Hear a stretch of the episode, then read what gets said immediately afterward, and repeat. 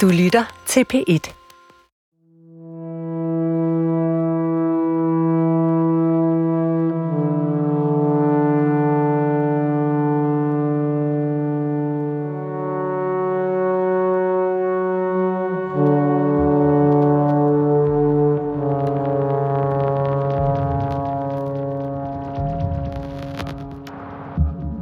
Mønster. Hvis man slår ordet mønster op i den danske ordbog, lyder den første af flere definitioner sådan her. Mønster.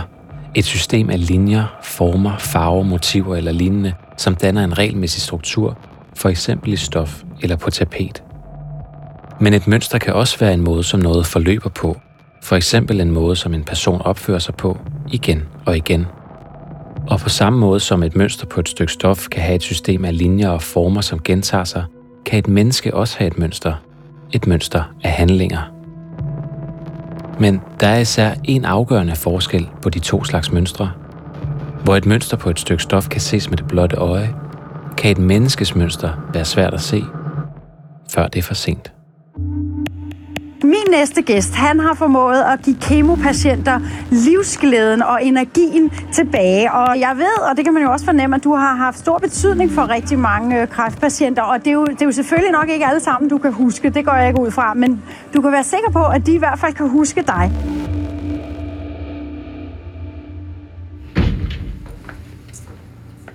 Det var et firkantet lokal, og så over i højre side sad anklageren, og så over til venstre, sådan som jeg husker det, der sad forsvaren. Og så i den modsatte ende af lokalet, der sad jeg alene.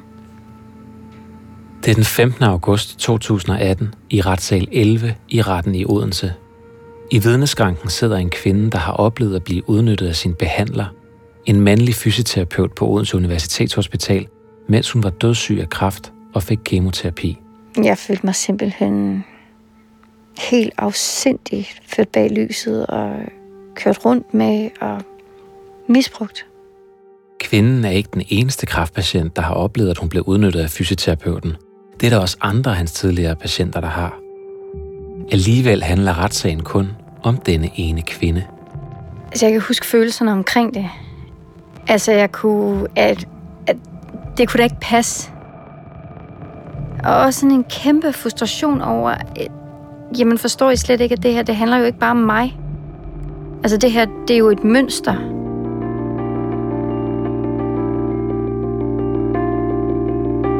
Jeg ved ikke, om du har lyttet til sæson 1 og 2 af Det Perfekte Offer. Uanset hvad, kan du sagtens lytte til den her sæson. Men hvis du har lyttet med og fulgt de sager, jeg har kigget på, vil du vide, at de alle har en fællesnævner, nemlig at de handler om patienter, som er særligt sårbare og udsatte.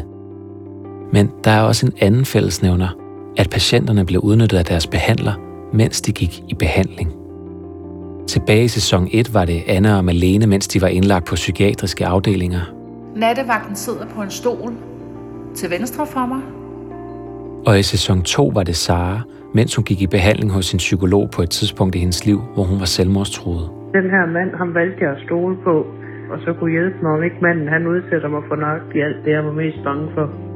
Lige siden vi lavede sæson 1, har jeg modtaget et hav af henvendelser fra folk, der fortæller, at de selv er blevet udnyttet af deres behandler, imens de var syge. Men der var især en henvendelse, som jeg ikke kunne lade ligge. Henvendelsen handlede om en sag, der stillede et spørgsmål, jeg ikke for alvor havde tænkt over før. Ophører et afhængighedsforhold til den behandler, der har hjulpet en midt i ens livskrise, bare fordi han eller hun ikke længere er ens behandler? Fra P1 Dokumentar. Det her er første episode af Det Perfekte Offer 3, Lyspunktet. Jeg hedder Emil Osebus Jacobsen. Tak fordi du har valgt at bruge din tid her. Altså, der er en dag, øh, hvor jeg står ved at smøre mig ind i creme, og så mærker jeg en knude på altså, ydersiden af min bryst. Det her er Anne, en kvinde i slutningen af 30'erne med klare skinnende øjne og langt brunt hår. Hvor gammel var jeg? 32, og mor til to små børn, og så tænker jeg, så får man jo ikke kraft.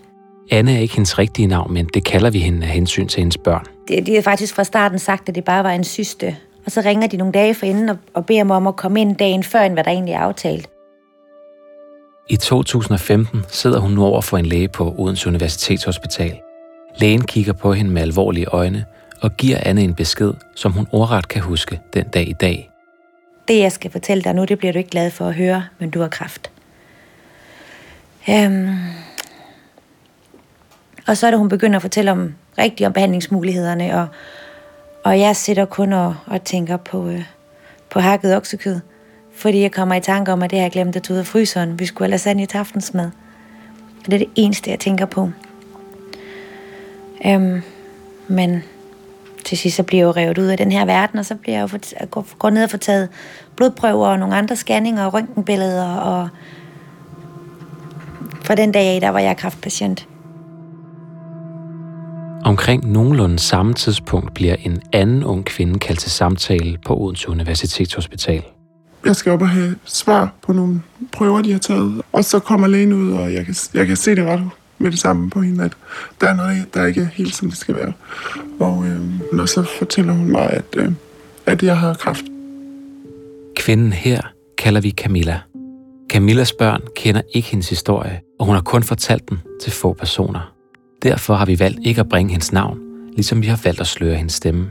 Prøv at fortælle mig, øh, hvorfor er det, at vi skal sløre din stemme her?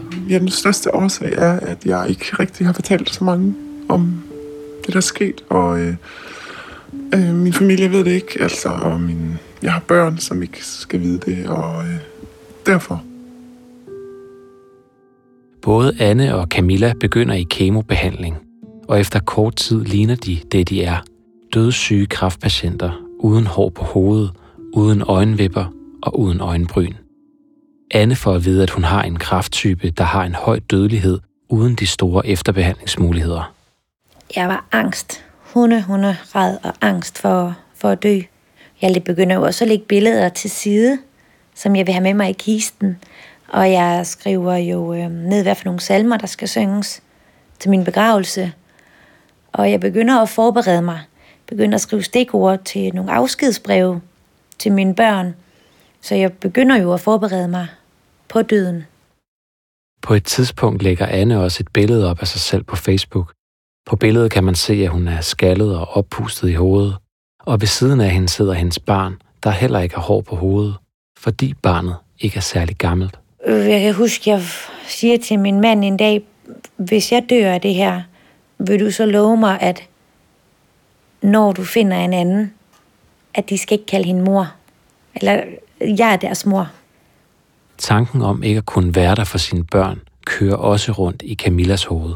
Skulle jeg skrive breve til dem nu? Eller øh, skulle jeg vente med det? Eller, altså, jeg blev øh, enormt bange for, at jeg ikke nåede at få de ting med, som ville betyde rigtig meget. Alle de her tanker føler Anne og Camilla sig samtidig meget alene med. Jamen altså, jeg, jeg føler jo, når jeg fortæller min, min familie det, eller mine venner eller veninder om min situation, så, så er det sådan, altså de forstår det, men, men det er ikke sådan rigtig dybt følt, fordi at det kan de ikke. Det er en sådan en frygtelig ensomhed. Det er sådan en frygtelig ensomhed, fordi man kan ikke, man kan ikke forklare, hvordan man har det. Man er bare så helt ufattelig ensom. Selvom jeg var omgivet af de skønneste venner, de skønneste veninder og familie hele tiden. Når tæppet bliver reddet væk under en, og man står og kigger ned i afgrunden, så er der ikke nogen, der kan forstå en, medmindre de har gjort det selv. Lige meget, hvor meget folk de vil forsøge. Når man ikke har prøvet det selv, så forstår man det ikke.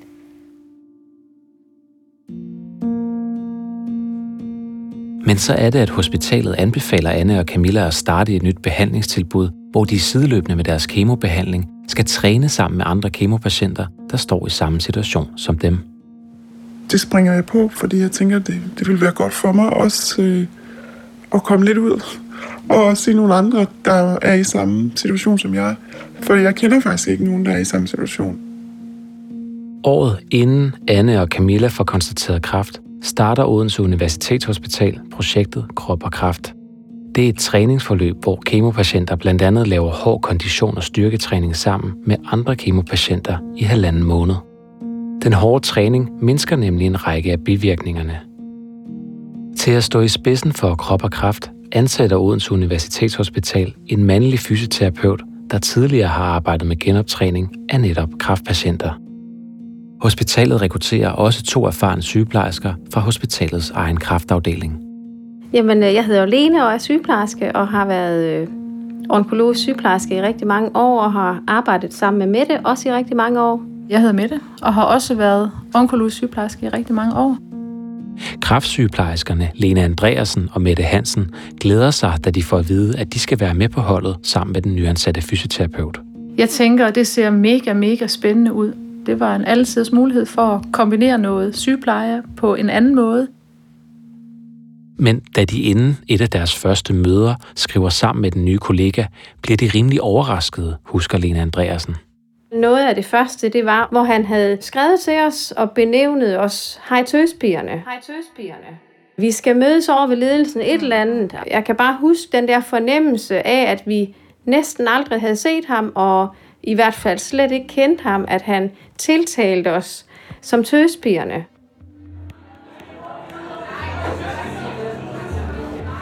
Kort tid efter er der personalefest for kraftafdelingens flere hundrede ansatte.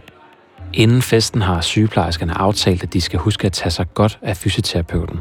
Han kender jo ikke ret mange afdelinger. Vi har været der i årvis, så vi kender jo stort set alle. Ikke? Så vi følte jo også et eller andet vist ansvar.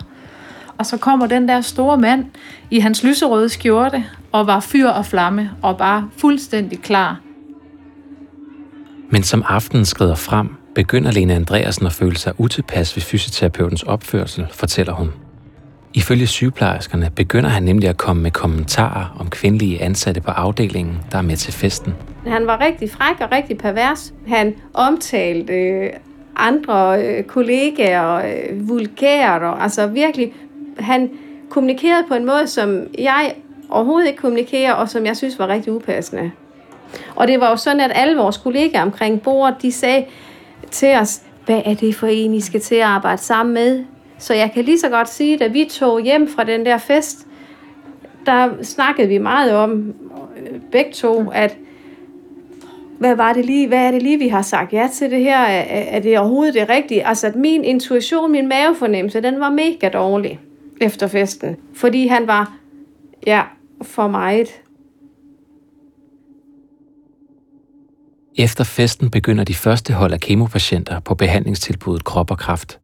Men som dagene går, oplever sygeplejerskerne, at fysioterapeutens opførsel til personalefesten ikke var en enkeltstående episode. Fysioterapeuten har en side, der er upassende, husker Lena Andreasen. Han er aldrig ikke upassende. De der faglige diskussioner over frokosten, dem har vi aldrig haft med vores kollega her, fordi at, at han kunne ikke være seriøs ret lang tid. Altså han kunne ikke snakke seriøst med os ret lang tid. Så blev det frægt, så blev det perverst. Hvordan? Jamen, han kunne godt finde på at sige, at ej, hvor han også trængt til noget sex, eller et eller andet. Altså sådan virkelig kunne han finde på at sidde og sige henover, at vi spiser frokost, og hey, og han vidste, at hans kæreste eller kone jo nok ikke gad det, så... Og, ej, og det er garanteret også meget mere interessant hjemme med dig, Lene. Fysioterapeuten begynder også at sende sms'er til sygeplejerskerne. SMS'er, som Mette Hansen føler, hun er nødt til at vise sin mand, så han ikke tror, hun har noget kørende med fysioterapeuten.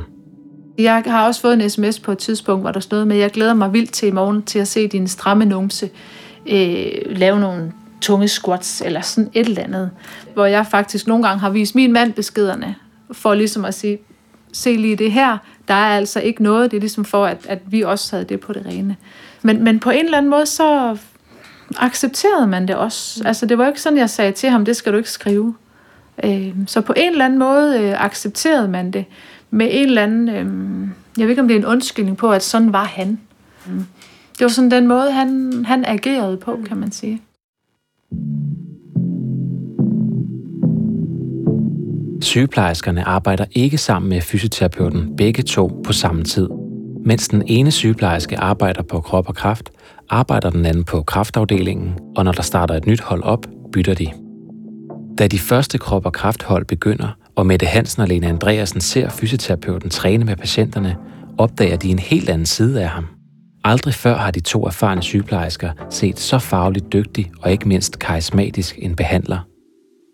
De kan med deres egne øjne se, at fysioterapeuten tænder et håb og en gnist i de alvorligt syge kemopatienters øjne, og de kan se, hvordan han får dem til at kæmpe og tro på, at de kan overvinde kræften.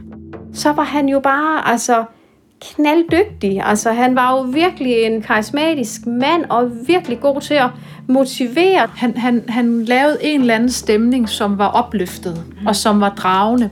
Han, øh, han havde en energi og et overskud, som ligesom øh, smittede af på en. Så den der mistillid, eller den der dårlige intuition, eller dårlige mavefornemmelse, som jeg havde mega meget i starten, den forsvinder stille og roligt, for jeg tænker, okay, han er faktisk skidegod til sit arbejde. Så vi bliver jo blæst lidt fuldstændig væk af ham. Og det samme gør patienterne, uanset alder eller køn. De elskede ham. De elskede ham. Det gjorde de. I foråret 2015 begynder Annes halvanden måned lange forløb på krop og kraft. Træningen foregår i lokaler, som Odense Universitetshospital lejer af kraftens bekæmpelses Odense afdeling, som ligger lige ved siden af hospitalet. Og den første dag, at jeg står og skaber det her krop og kraft, hvor man skal have idrætstøj på, så, øh, så kan jeg ikke passe noget af det, og må tage noget af min mands øh, tøj, fordi jeg er simpelthen blevet for tyk til mit eget, som en del af behandlingen, fordi jeg fik så meget medicin. Men der går ikke lang tid, før Anne føler sig hjemme. Det var et frirum at komme ind i krop og kraft, fordi der så vi jo alle sammen sådan ud, og var samme sted i vores liv, så vi var jo alle sammen ramt. Det var med høj musik og kampgejst, og øh, det var som man ser et, øh, et spændinghold nede i, øh, i et træningscenter. Det var det, at vi alle sammen var enten rigtig meget for meget, eller var blevet virkelig, virkelig meget for tynde. Altså man, man kunne godt se, at det var kraftpatienter. Men udefra, der ville man tro, det var et helt almindeligt træningshold, der kørte. Vi blev øh, opmuntret af hinanden, når vi trænede. Vi, var, vi gav fuld smadre på træning, og ja, man fik et sammenhold, som kan være svært at, at beskrive. Selvom krop og kraft er et forskningsbaseret behandlingsforløb, føles det ikke som behandling, fortæller Anne. For der er en helt særlig uformel omgangstone på holdet, som Anne synes er befriende. For her kan man snakke frit med de andre patienter om de problemer, som sygdommen skaber på hjemmefronten. Ikke mindst i soveværelset. Så det var rart at høre, at man var sammen med mange andre mennesker, som heller ikke lige havde overskuddet mm. til det. Anne får også meget hurtigt stor tillid til holdets fysioterapeut, som hun oplever er drivkraften bag den uformelle stemning på holdet. Ikke mindst fordi han selv er alt andet end formel. Ifølge Anne fortæller han hende løbende, at hun er smuk. Noget hun bliver meget glad for. Jeg følte, han kunne se igennem alle de her mange kilo, der var ekstra på min krop, og kunne forstå min, øh, min frustration og forstå, at, at det her det er en kamp, jeg kæmper. At når nogen de siger, ej, det er da lige meget, du har taget øh, så mange kilo på. Det, uh. Han kunne godt forstå det. Jamen, det er jo ikke rart, siger han. Jeg kan godt forstå det, men du er jo smuk alligevel. Men samtidig med, at Anne føler, at fysioterapeuten virkelig kan rumme den situation, hun står i, er der også noget ved ham, der er upassende, siger hun. For eksempel spiller fysioterapeuten indimellem en slags rolle, der er meget glad for kvinder. En rolle, som han som en del af en joke kalder latinoen. Den her øh, fysioterapeut gjorde meget ud af at klæde sig lidt ud og kalde sig latino-lækker, kan jeg huske. Og vi grinede af det, og synes egentlig, det var, det var meget, meget sjovt, men jeg husker, jeg nogle gange tænkte, nu skal fokus jo ikke være på dig, fokus er på os. På et tidspunkt skifter fysioterapeuten ifølge Anne også fokus, men ikke den slags fokus, hun har brug for. Hun kan nemlig huske, at han begynder at komme med seksuelle hentydninger til hende. Det var til spænding, og det var til, når man bare stod og snakkede. At der kom de her smil og, øh, og små hentydninger, der havde en eller anden seksuel undertone. Det var bare, der var ingen tvivl om. Der var, det, det var meget seksualiserende. Og det, som Anne altså oplever som tydelige seksuelle undertoner, får hende ubevidst til at holde en form for afstand, fortæller hun. Mens jeg gik til krop og kraft, så var der jo det her massage, man kunne få. Man kunne vælge, om det skulle være ved sygeplejersken eller ved ham. Og jeg fravalgte altid ham, fordi på en eller anden måde havde jeg ikke lyst til, at han skulle massere mig og se mig med, med, med lidt tøj på. Ifølge Anne er hun ikke den eneste patient på sit hold, som fysioterapeuten helt åbenlyst giver opmærksomhed med seksuelle undertoner. Det var ikke kun mig. Det oplevede jeg også med nogle af de andre patienter, hvor jeg tænkte, okay, det er nok ikke kun mig, så det er jo også de andre. Men der var en helt skarp skillelinje mellem, altså om du var i 30'erne eller om du var i 60'erne. Efter halvanden måned er Anne færdig med sit forløb på krop og kraft. Umiddelbart efter skal hun igennem en række afgørende operationer, og derfor er fysioterapeutens adfærd ikke noget, hun har hverken tid eller energi til at forholde sig til. Den tænkte jeg faktisk ikke så meget over. Det gjorde jeg ikke. Jeg var, jeg var videre i en kamp for, for at overleve en kræftsygdom.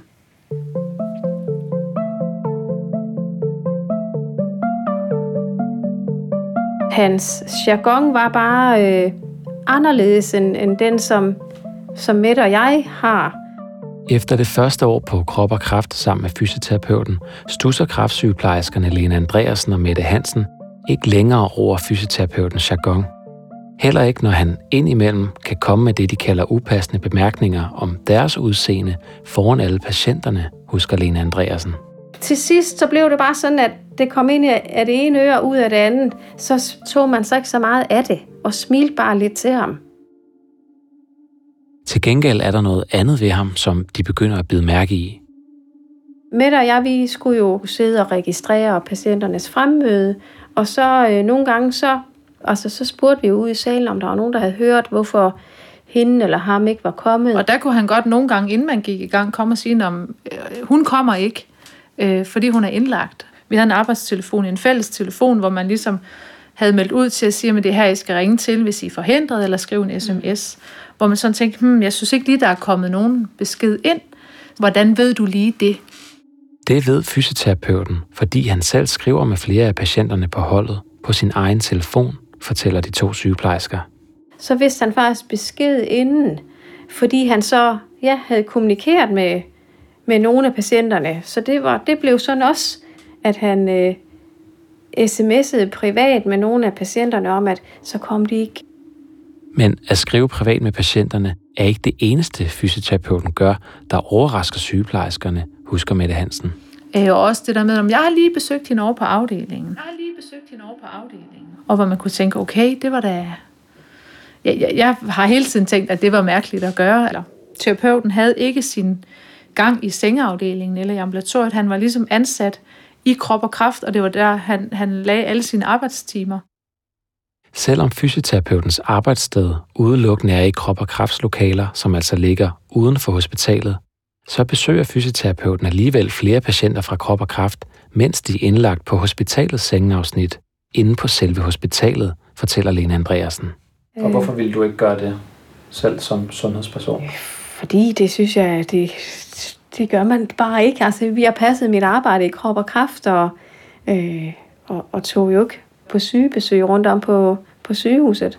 Det synes jeg slet ikke, øh, det, det hører slet ikke til. Sygeplejerskerne spørger flere gange fysioterapeuten ind til, hvorfor han besøger patienterne, og ifølge dem svarer han altid, at han jo bare går op i sin patienters velbefindende. Altså han havde uanset hvad man snakkede om eller spurgte om, så havde han fuldstændig svar på tiltale. Med ja. alt, hvad du snakkede om. Ja. Det havde han. Okay. Der, var, der var en god forklaring på alt. Det var da godt nok flot, at han havde overskud til at gå over og besøge dem og under, under deres indlæggelse. Og øh, var det sådan, var det noget, han kun gjorde i det første år? Nej. I de etiske retningslinjer, som gælder for Foreningen Danske Fysioterapeuters ca. 16.000 medlemmer, står der blandt andet, at man som fysioterapeut skal udvise en professionel adfærd. I loven for autoriserede sundhedspersoner, der også gælder fysioterapeuter, fremgår det, at man også har pligt til at udvise omhu og samvittighedsfuldhed. Det er jo også derfor, at nogle af de her ting har strittet lidt på os, fordi vi faktisk ikke synes, det er særlig professionelt.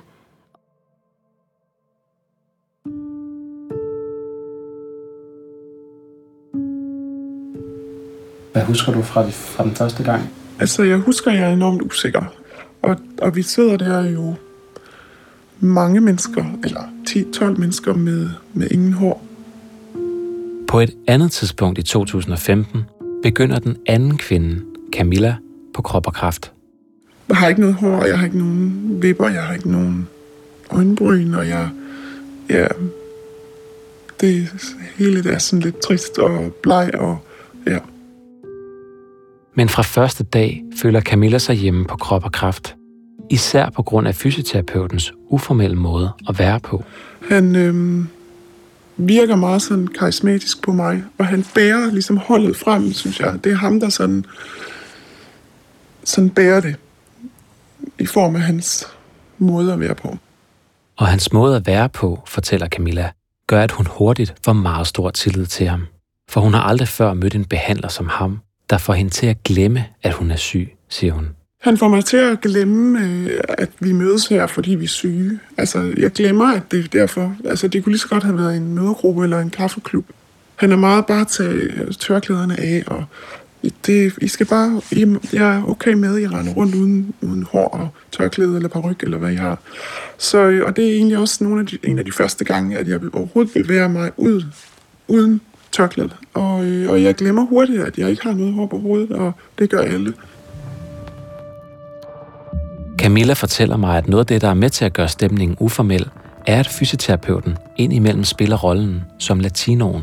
Og det bliver sådan en omgangsform, han har med, at han ligesom rigtig godt kan lide kvinder. Og øh, han kan kommentere på sygeplejerskens udseende, og, og på en måde, når jeg tænker tilbage på det, er det jo overhovedet ikke sjovt, at, at han sådan er så ops på, på kvinder og, og dem, der går forbi ham. Fordi at det, det blev sådan meget legalt, at, at han bare sådan talte sådan. Og øh, kunne sige til sygeplejersken, nej, hvor har du en god røv i dag, eller et eller andet. Jamen, der sker jo det, at jeg så øh, vi stopper på holdet, og øh, han siger til mig, at den sidste dag, at jeg skal sige til, hvis jeg har brug for noget hjælp efterfølgende i forhold til de udfordringer, man nu har, når man er syg. Fysioterapeuten tilbyder altså ifølge Camilla, at han kan fortsætte med at hjælpe hende, selvom han ikke længere er hendes behandler. Og jeg tænker, at det er sødt af ham, men også lidt mærkeligt, tænker jeg. Fordi nu er holdet ligesom stoppet. Øh, så hvis jeg har brug for hjælp, sådan, så tænker jeg måske ikke lige af ham. Øh, men tænker samtidig, at hvor er det sødt af ham, at han vil bruge tid på det. Camilla tager afsked med krop og kraft, men dagen efter ser hun, at der er kommet en venneanmodning på Facebook fra fysioterapeuten. I forhold til, at han er en autoritet, tænker jeg, at det er lidt specielt.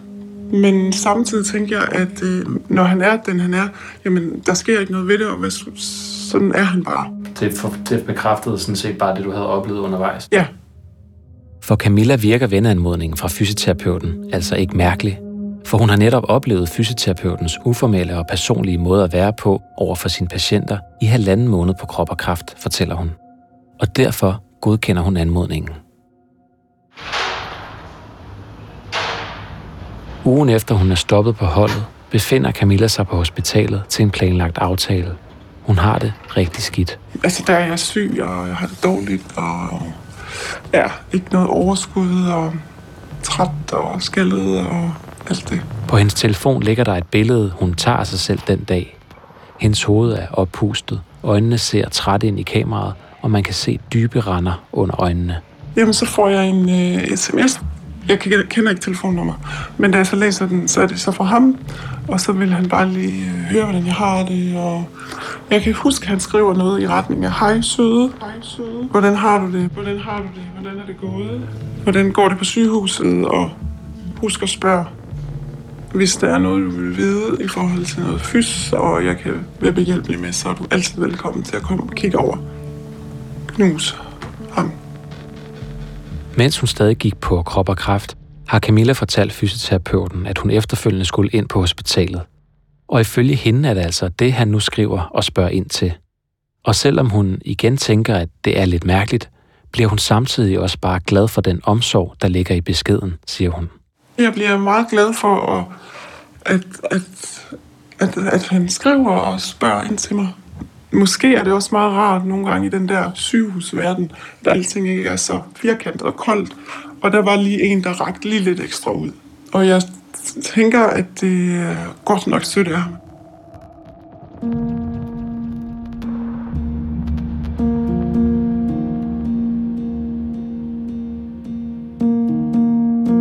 Kort efter operationen erklærer lægerne Camilla sygdomsfri. Kraften i hendes krop er væk og har ikke spredt sig. Men hvor Camilla troede, at det ville være en kæmpe lettelse, er det derimod for alvor her, at hun begynder at blive bange. For hver tredje måned skal hun nemlig ind på hospitalet, fordi lægerne vil tjekke, at kræften ikke er kommet igen. Hun får også at vide, at hun i et år frem skal have antistoffer, og at hun i de næste 10 år skal have medicin, der også skal forebygge, at kræften kommer tilbage. Altså, tankerne kører rundt om, er jeg, er jeg rask, er jeg, man, man betvivler det, og kan det passe, og måske bliver jeg syg igen, og hvad skal jeg så gøre? Og jeg var bange for at røre ved mig selv, hvis jeg mærkede en, en kirtel, der var hævet, eller, så der var enormt meget angst dengang, øh, da jeg blev færdig. Camilla føler sig endnu mere alene med alle sine tanker end nogensinde før. Hun føler, at både hendes mand, familie og venner har svært ved at forstå den situation, hun befinder sig i. Fordi alle siger, at nu er du færdig. Hvor er det dejligt, så kan du komme videre. Og den følelse havde jeg ikke. Jeg havde en følelse af, at jeg slet ikke kunne komme videre.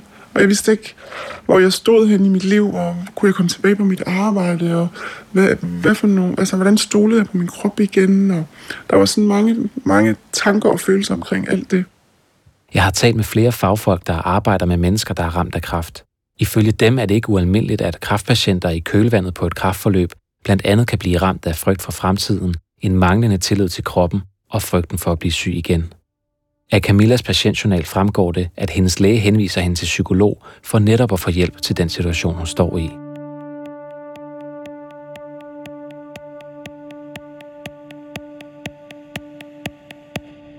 Da Camilla kort tid efter krop og kraft bliver erklæret sygdomsfri og er hjemme igen fra sygehuset, skriver fysioterapeuten til hende igen, fortæller hun. Ikke bare én gang, men løbende.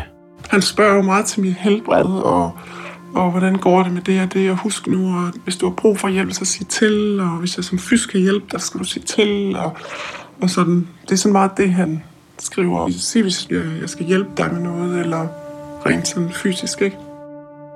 Camilla har i dag ikke længere de beskeder, hun har fået fra fysioterapeuten. Derfor er de beskeder, du hører hende fortælle om, hendes gengivelse af dem. Jeg har kontaktet fysioterapeuten og præsenteret ham for præcis de beskeder, som Camilla fortæller, at han skrev. Men han er ikke vendt tilbage med nogen kommentarer. Han har dog tidligere i forbindelse med sagen bekræftet, at han og Camilla begyndte at skrive sammen, efter Camilla stoppede på krop og kraft, og at han mener, at det var ham, der tog kontakt til hende kort efter hendes forløb i krop og kraft. Ifølge Camilla begynder han også at spørge ind til, hvordan hun har det mentalt, ligesom han gjorde nogle få uger for inden, da hun stadig gik på krop og kraft, fortæller hun. Og Camilla mærker igen, hvordan fysioterapeuten forstår alle de følelser og svære tanker, som ingen andre rigtig forstår. Den forstår han fuldstændig. Altså han øh, kan også sådan øh, sætte mange ord på, hvordan det må være ved mig lige nu. Og, og, sådan. og det var bare enormt befriende her. Camilla, der fortsat er patient på Odense Universitetshospitals kraftafdeling, den samme afdeling, hvor fysioterapeuten er ansat, oplever altså, at fysioterapeuten i tiden efter krop og kraft agerer som en slags behandler over for hende, selvom hun ikke længere går i behandling hos ham. Og ifølge Camilla understreger fysioterapeuten også løbende, at det netop er hans spidskompetence at arbejde med kraftpatienter som hende, der har været syge. Han havde meget erfaring. Han fortalte jo meget om, at han havde arbejdet i, med det her i mange år, og havde meget erfaring med kraftpatienter, og hvordan, deres, øh, altså, hvordan man sådan tænker, når man har været syg. Camilla opfatter ham derfor også som en autoritet, som hun har stor tillid til, fortæller hun. Men fysioterapeuten begynder, ifølge Camilla, også at sende mere private og personlige sms'er.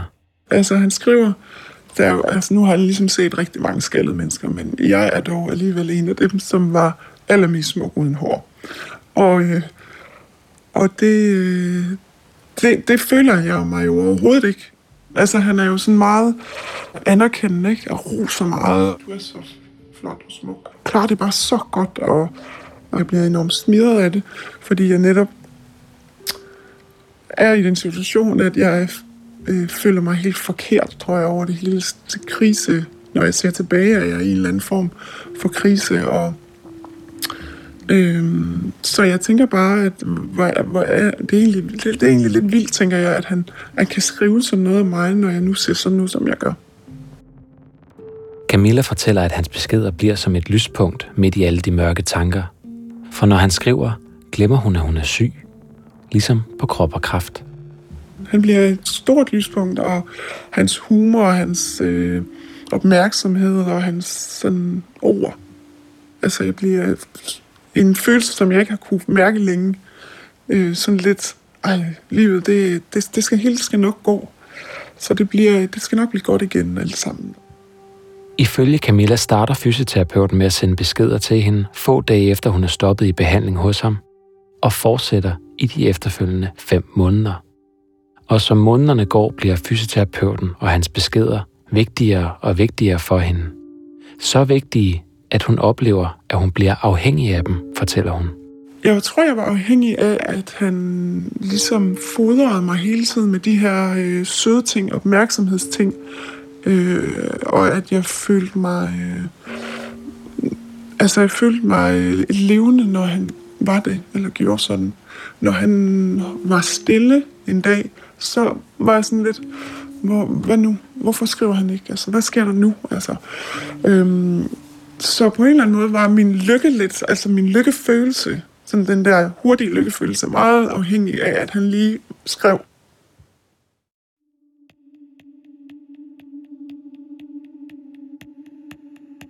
Det næste, der sker, det er, at han øh, spørger, om jeg ikke kommer forbi en dag, hvor han ikke har hold. I begyndelsen af 2016 inviterer fysioterapeuten Camilla til at komme forbi krop og kraft, fortæller hun. Camilla har nemlig fået en muskelskade, og fysioterapeuten tilbyder nu at se på den inde i krop og krafts træningslokaler, hvor hun ikke har været siden hun gik der. Men ifølge Camilla er der et eller andet i hende, der fornemmer, at mødet handler om noget andet. Jeg kan huske, at jeg vakler meget, fordi egentlig har jeg lyst til at komme ned det sted igen, fordi det betød meget for mig. Men, men jeg kan også mærke, at, at der er et andet ønske fra ham. Noget, som ikke bare er at snakke. Og det bliver jeg bange for. Altså, jeg skriver, jeg tror, jeg skriver til ham, at, at det går ikke. Og han skriver, at altså, det kunne, det, vi kunne virkelig, virkelig være hyggeligt, og jeg laver en kop kakao, og så sidder vi bare og, og så foreslår jeg egentlig, at vi bare går en tur sammen. Øh, men det vil, det vil han ikke. Øh, han vil helst, at jeg kommer. At vi er oppe i huset der. Men hans påskud om mødet er fysioterapi. Lige her, fortæller Camilla, mærker hun nu, hvor afhængig hun er blevet af fysioterapeuten. Det, det kan jeg jo huske, at jeg følte, jeg var. Altså, jeg følte, jeg var i hans greb eller sådan, jeg var, jeg tror ikke sådan at, at, at, at, at sige, sige nej, det, det, skal vi ikke. Fordi så, så tænker jeg, så gider han ikke mig ikke mere. Og så er det tilbage til, at jeg øh, har det ked af det, og, og jeg skal, altså du ved, så er det tilbage til det der igen. Og det, det kan jeg mærke, at jeg er bange for. Så, øh, så jeg beslutter mig for, at det gør jeg. Og så gør jeg det. Og jeg har det godt med det.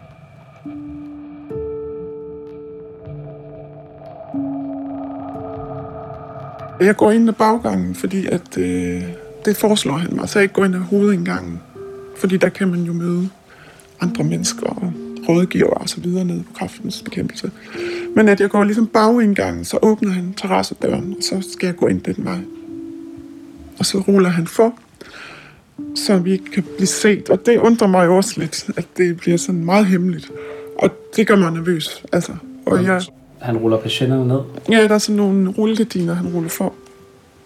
Og jeg har det ikke godt med det. Jeg er meget nervøs, da jeg kommer ind, og han sidder ligesom bare der, og jeg ved ikke, hvad jeg skal, og det er sådan en meget akavet situation. Han sidder sådan foran mig. Her sidder Camilla nu, fortæller hun. I det træningslokale, der fem måneder tidligere var hendes frirum, da hun gik til krop og kraft. Dengang var lokalet fyldt med kemopatienter og lys fra de store vinduer. Nu er der kun hende og fysioterapeuten.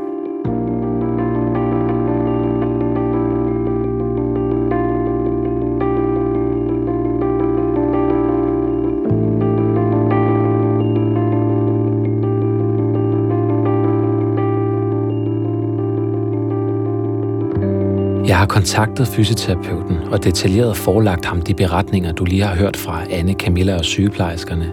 Ligesom jeg har præsenteret ham for den kritik, der bliver rejst af ham. Men trods gentagende henvendelser er han ikke vendt tilbage og har ikke svaret på den forelagte kritik.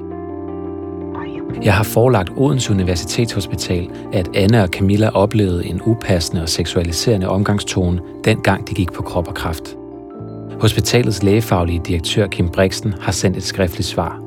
Han skriver, Hverken jeg eller ledelsen på kraftafdelingen var bekendt med, at der skulle have været en upassende kultur på krop og kraft.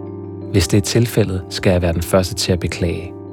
På OUH har vi siden arbejdet med værdiprocesser, både om den gode patientbehandling og det gode kollegaskab. Aktuelt drøfter vi i afdelingerne også en ny retningslinje og vejledning for håndtering af krænkende handlinger, så vi sikrer en respektfuld og tillidsvækkende kultur og omgangstone på vores sygehuse.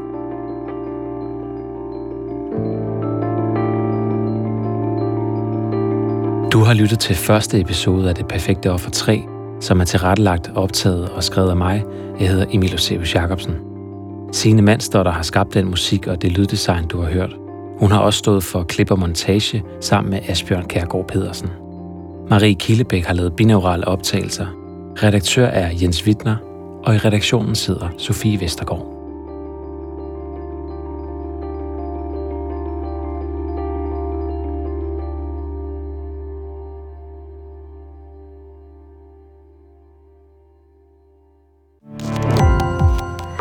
På opdagelse i alle DR's podcast og radioprogrammer. I appen DR Lyd.